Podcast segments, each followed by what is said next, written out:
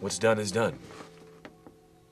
I've made peace with the Gibeonites, despite the Lord's warning to not do so with any of the Canaanites. And now we're in covenant, and we can't slay them. Find out more about how we can learn from our mistakes on today's episode of Our Jewish Roots.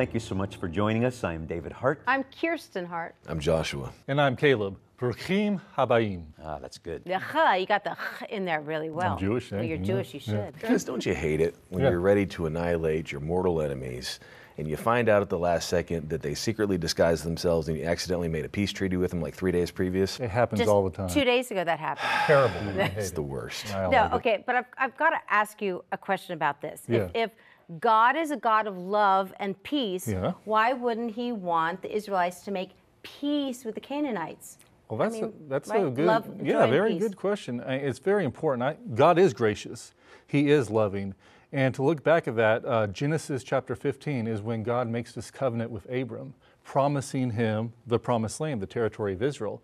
And he says, he tells Abram the whole future. You know, Abraham, he tells him, guess what? Your descendants are going to go into a foreign land where they're going to be captive for 400 years.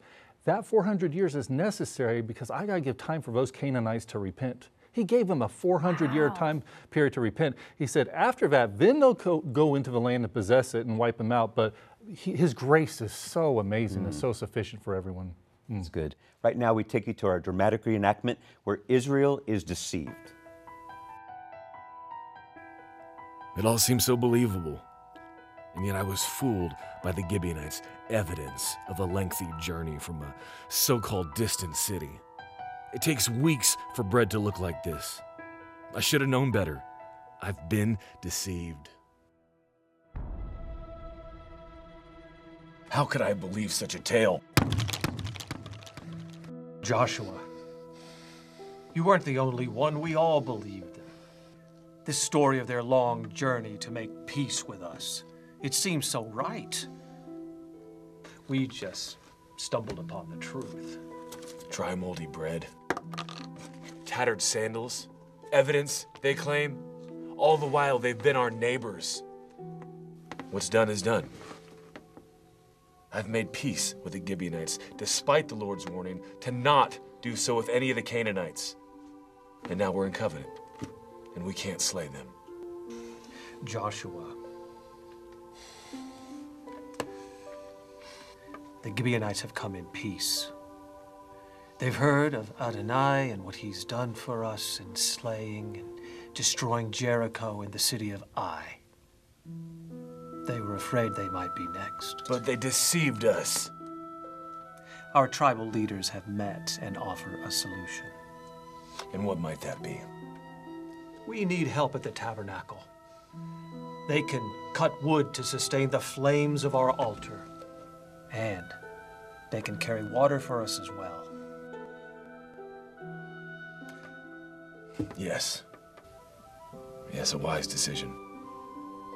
And they can learn of a real journey of 40 years in the desert, of the Lord's might in miracles, and of our bread which sustain us every step of the way. And remember, they've already agreed to be our servants. They're frail, broken people. But they have done well in fearing the Lord. The Gibeonites will live. They will serve the children of Israel. United together, we will be unbreakable.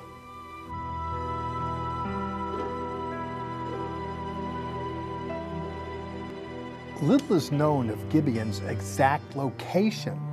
So we came to the general location of the Gibeonites, just southwest of what was the city of Ai. Sheep still graze in this valley today as they probably did 3,400 years ago when the city's residents used their clever schemes in seeking peace with Joshua's invading forces. It was a scandal, an outrage, in fact. Wasn't expecting it. You read into the book of Joshua and you see the man, the leader, is quite the strategist. This is particularly evidenced with the last battle at I, where it's set up, uh, there's a scheme at play, it's thought out, well executed, and success. The skirmish before that, the war before that at Jericho, this strategy, but it's divine strategy. In the Battle of Ai, our leader is showing himself to be just that. And it's amazing someone that smart still got duped. And it came down to something like this stale bread, if you can imagine that. Hard to break, crusty. Here's the real deal. Well, uh, the fresh bread, you'd think someone would know the difference yesterday as today. Well, it wasn't just the bread in the case of Joshua, because when those from Gibeon came, they came with tattered wineskins, worn out sandals, battered clothing, stale bread, saying, We're from a far country, and we, sir, want to make peace with you. And why is that? Well, momentum in sports and in war uh, it's hard to get, but once you got it, it is very eventful. When Bnei Israel, the children of Israel, were making their way into the land of promise on the other side of the Jordan, they scored decisive victories. Once in, across the Jordan in the, in the land of Cain, and then you have the story of uh, Jericho, a decisive victory the Battle of Ai, decisive victory. The Hebrews are racking them up, and the people round about are concerned. Those from Gibeon, this place right here, Al Jib, it's known as that in antiquity in the 10th century. David ben Avram Alfasi, a cartographer, made note of this place. Another, uh, uh, another person, an archaeologist, in the 1950s excavated and found 56 jars, the handles of which were marked with Gibeon, noting this place, these environs. A people once lived here, but now it's been covered up by the sands of time through the ages. But the story emerges in the biblical pages. We're told in chapter 9, and turn with me, please, in verse 3 that the inhabitants of Gibeon heard what was happening and they were concerned. They didn't want to get annihilated, so they concocted a scheme. We're told in the text, what I just told you in my narrative, that they presented themselves to the Hebrews, saying that we're from a faraway place. We're told in verse 5, V'kol lechem tzedom yovesh that their provision was dry, the bread was dry, we're told, chaya nikodim, and it became crumbs. So when they said they were from a faraway place, they provided evidences thereof. And what were they after in the process of so doing? They wanted a treaty.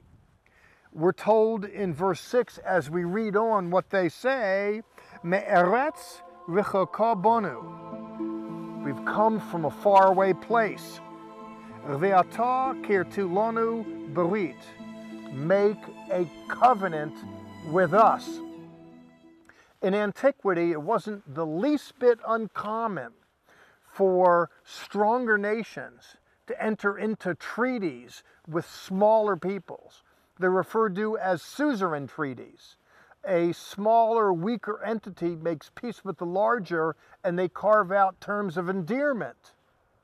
Now, if you were um, involved in some kind of contract and you discovered that the other party entered into it deceitfully, It wouldn't be beyond the pale of reason for you to want that contract to be null and void. When the Hebrews found out they got duped, there was murmuring in the camp. They weren't happy campers, if you will, but still, interestingly, fascinatingly, they kept the deal. In verse 15, we're told, Vaya'as lochem Yehoshua shalom. And Joshua made peace with them. And then he goes on to say that he went on in Karat Barit. He, he cut a covenant with them.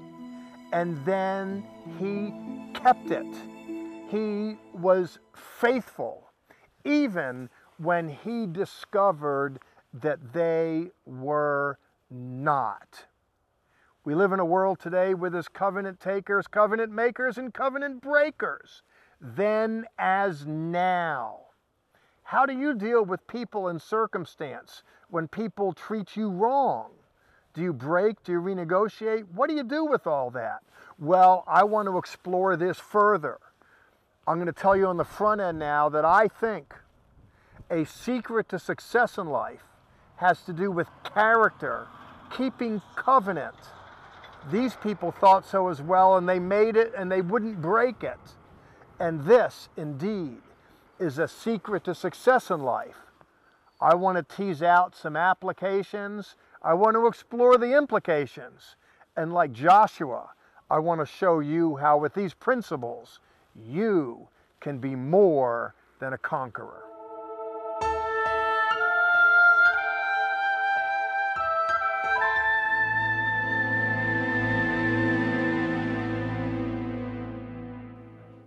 In our story today, it's all about deception, deception, deception. Not real good.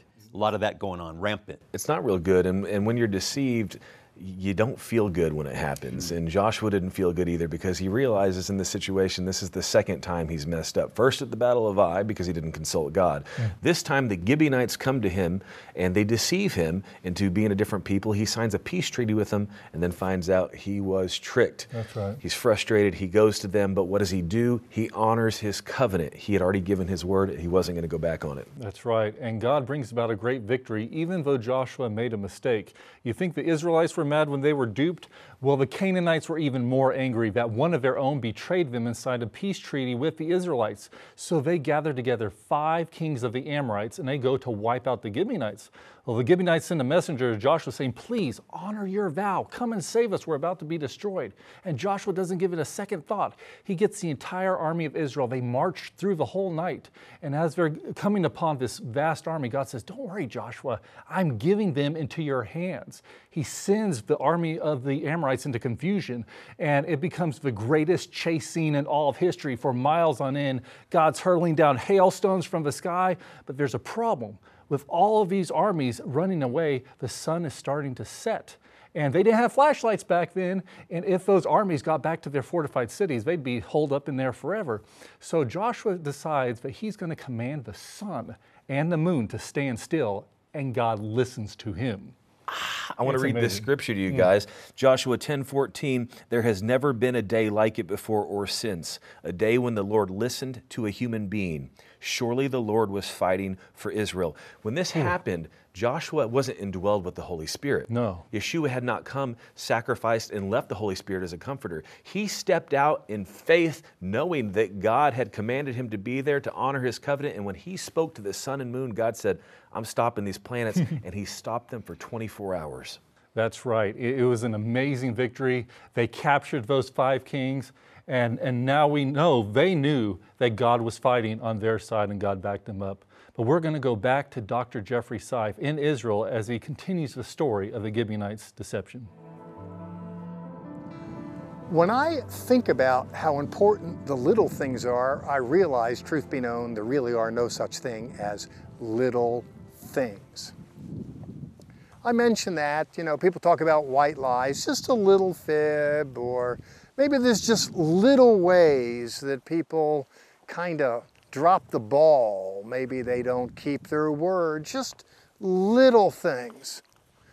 What if those little things aren't that little? When I think of uh, something that little, I'm reminded the fact that it factors really large in the story of Joshua, where when we're at Gibeon or dealing with those who dwell therein, the Gibeonites, we learn that there's no such thing as a little thing when it comes to someone keeping their word. Interestingly, uh, it's described in the Bible a pious person is someone who keeps their word, they keep a vow even to their own harm. The Bible's a great story. We're looking at one here. To recap it, uh, Joshua enters into a contract with those from Gibeon. And it is a contract made by deceit, by stealth. He was snookered. It's interesting, by the way, a man who showed himself to be so very strategic in his battle at Ai is duped by strategic people here. Nevertheless, Joshua opts to keep his word. Why is that there in the biblical text? When I think of seven years of conflict, major conflict, things big, medium, and small, why is it something that's so small as this is given a considerable amount of attention in a book like this. I think it's because it's not small at all. That if Israel is going to be successful, it's going to have something to do with the value system that resonates within Israelites. That is to say, a Judeo, what we today refer to as a Judeo Christian ethic. To be successful in life, and when I think of Joshua, of course, you've heard me to repeat, more than a conqueror, when I think of him, I think there are salient virtues within him that sets him apart from others, one of which is an intransigency, that is to say, will not be moved from keeping his word. Now, I'm going to look at the word in a second, but before I get there, I want to tell you, just as a dad who raised boys, I told my sons not that they're going to listen, but at least I communicated to them, you're gonna meet a girl, she's real cool, real hot, real rich, real biased, whatever it is, if she says she's gonna meet you at five o'clock and she's not there, dump her. You might think she's great, I think she's a Venus flytrap. You're gonna land on her and get devoured. I don't want my boys being with people that aren't good for their word, even in small things. Now, of course, I realize things come up. That's why God created cell phones. People can communicate. But with the lack thereof, if it's just someone who's not known to be good for their word, I don't want them in my family system. The extent to which I can control that as the boys grow up is open to question, but at least I wanted them to hear it from me. And, you know, Yeshua said as much too. He says, you know, let your yes be yes and your no's be no. You shouldn't even need to swear. In his, uh, I call it Torah from the top. Others call it the Sermon on the Mount. He is reflecting on the essence and substance, the constitution for a Christian life, a walk with the Lord. And uh, uh, foremost in all of that is people mean what they say and they say what they mean when people swear, I swear to God, I'm going to do this, I swear, I swear, they're coming from a value deficit. It should be their word is sufficient. They say they're going to do it and they do it. But if you have to embellish it with, I promise I'll do this and that, it means in your mind, you don't think the person you're talking to is taking you seriously. Thus the need to embellish. And why is that? Because you've calculated the fact that your word doesn't have equity in their mind and there's a reason for that. You probably broke it down. Well, I want to look here in the text. I'll read it in Hebrew first. I'm in chapter 9 and verse 19. And the word is out to keep the word, and the people don't like it. But the princes weigh in. That is to say, Joshua sets the, the tone as the principal leader and then his lieutenants carry out his word. You'll see uh, people are murmuring in verse 18, but in verse 19, Vayomru kol hanashim el kol hoedah uh, all the princes of the congregation uh, said uh, to the people, Anachnu nish lochem We have sworn to the Lord, Elohei Yisrael, the God of Israel, but we promised, we gave our word to the God of Israel, they say. It's very, very interesting. Viata lo nukal bingoa bohem. Now, therefore, we may not touch them. That is to say, we cannot go back on our word. It reminds me of the Lord. He says, if others are faithless, nevertheless, He is faithful. And to that end, let me uh, just share a, a, comment to pivot to a principle. Uh, what it means to be Christian, essentially. You know, you, you hear in the text, Rabbi Paul talks about confessing with your lips that Jesus is Lord. We talk about the sinner's prayer today. Uh, I like it more as a commitment to allegiance to a sovereign. That is, we call him Lord. There's a social contract there that we as a subject, there's inherent commitments with that. And by the way, there's reciprocity, there's commitments that come from the sovereign by virtue of that. Would that we learn to make sure there's no daylight? Would that we kept it tight, where there's integrity, where there's correlation between what we say and what we do? That is extremely important. And if we learn that like Joshua, we will be more than a conqueror. was a windy day in Israel. I had an opportunity to sit down and talk to Chaim Malespin. We discussed integrity and how it plays out in the Israeli Defense Forces. Chaim, I want to speak to you about those from Gibeon. They deceived Joshua and the Israelis, didn't they? They did. They tricked them with those tattered clothes. They surely did. And you know, even after they learned they were tricked, uh, the Israelis kept the commitment they made to them, a, a commitment that was made through treachery, yes? Yes, but a commitment's a commitment, and our word is our bond. And with that, I want to talk to you not just about strength, and certainly the Israeli army is known about that. I want to talk about strength of character. That is to say, speaking and keeping what it is you say. Can you talk to us about that and how that works in the Israeli army? So I see that the strength of character is is this loyalty. We talked about um, tenaci- tenacity for the mission, but this loyalty to our friends and to our land and to God, essentially, is something that perseveres and drives through to that, I think there needs to be congruity between what we say and what we do. And in the military, there's the term band of brothers. That's yes. bantered around beyond the Israeli Defense Forces. But there's a mm. commitment to defend, to protect, to work together yeah. till death do we part. And it really has to be us keeping our word. Yes, last word's yours. In Entebbe, 76. Think how crazy and scary it was for our own Prime Minister's brother Yoni to have died there to rescue those hostages, but they did it, and we must continue to do our part in God's unfolding of His prophetic plan for today. Thank you. Jeff and Chaim were absolutely right about deception. It is no fun. And though the Gibeonites started their relationship with the Israelites on bad terms, God ends up honoring their covenant for all time. And you see later on uh, during the history of the Israelites, when they were falling into the sin, the Gibeonites stayed true to the Lord. Saul tried to even break that covenant, King Saul, and wipe out the Gibeonites. But then God placed a curse on him, saying, No, you can't do that. I'm going to keep the word that Joshua spoke all those years ago. It's absolutely amazing. Gibeonites stayed true to their word. Yes. And God stayed true to his absolutely. word that he would go with them and before them. And, and I know Dr. Seif is taught, Chaim is taught. Mm-hmm. For some reason, I am stuck in my head of what you guys talked about with the the planet stopping yeah. for 24 hours. I mean, I I've looked up a little bit of it mm-hmm. and in the past because it fascinates me that throughout the world don't people put that is in the record books well yeah. once once again yes. a, lot of people will look at miracles that have happened in the bible and say that that this is blown out of proportion it's folklore but uh, Caleb has studied this a lot, and there's yeah. actual proof that's written down in other civilizations of this time in period. In the Orient and China, emperors saying there was that day when the sun stood still and it lasted a whole extra 24 hours throughout history, you see those accounts. History verifies the Bible. The Bible should be enough for us, but it, time and time again, archaeology and all this stuff ends up proving what we already know to be true as believers in Messiah.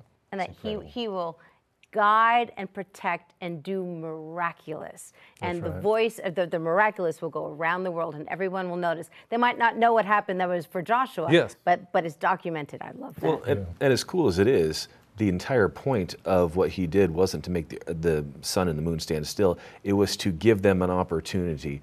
Everything that God does is for our better to save us. Right, right. He was trying to save us to bring about change. And that whole situation with the Gibeonites, when, and when they fought this war and, yeah. and, everything like that, everything he did was for that purpose. And, and when they captured these five Amorite kings, a very important lesson, they pulled them out of the cave. They were hiding in the cave.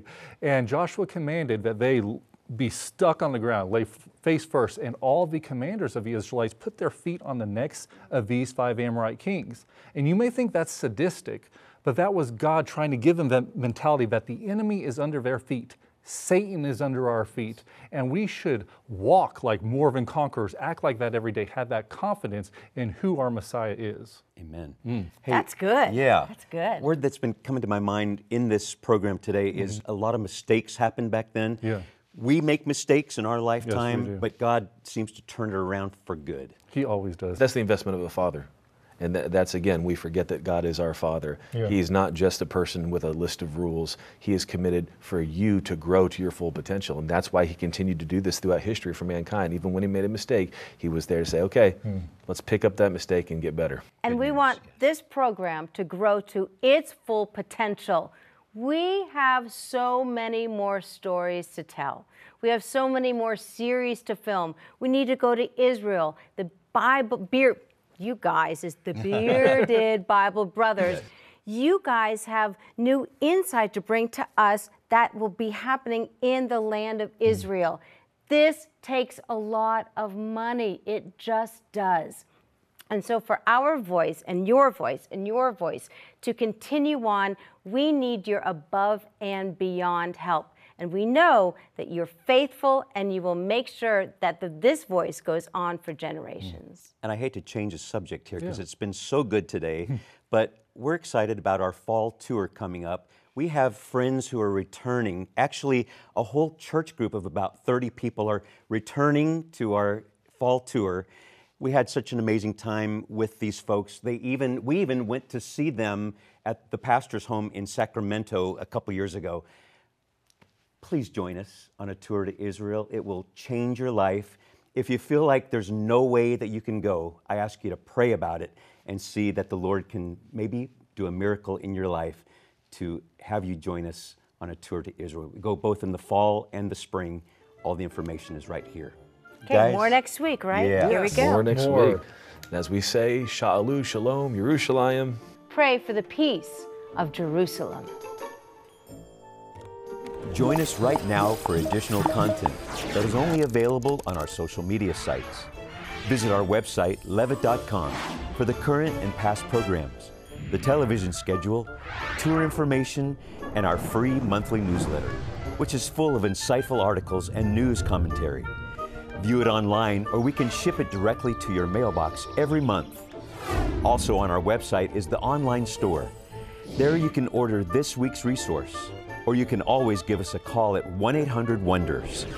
Your donations to Zola Levitt Ministries helps us to support these organizations as they bless Israel. Please remember, we depend on tax deductible donations from viewers like you.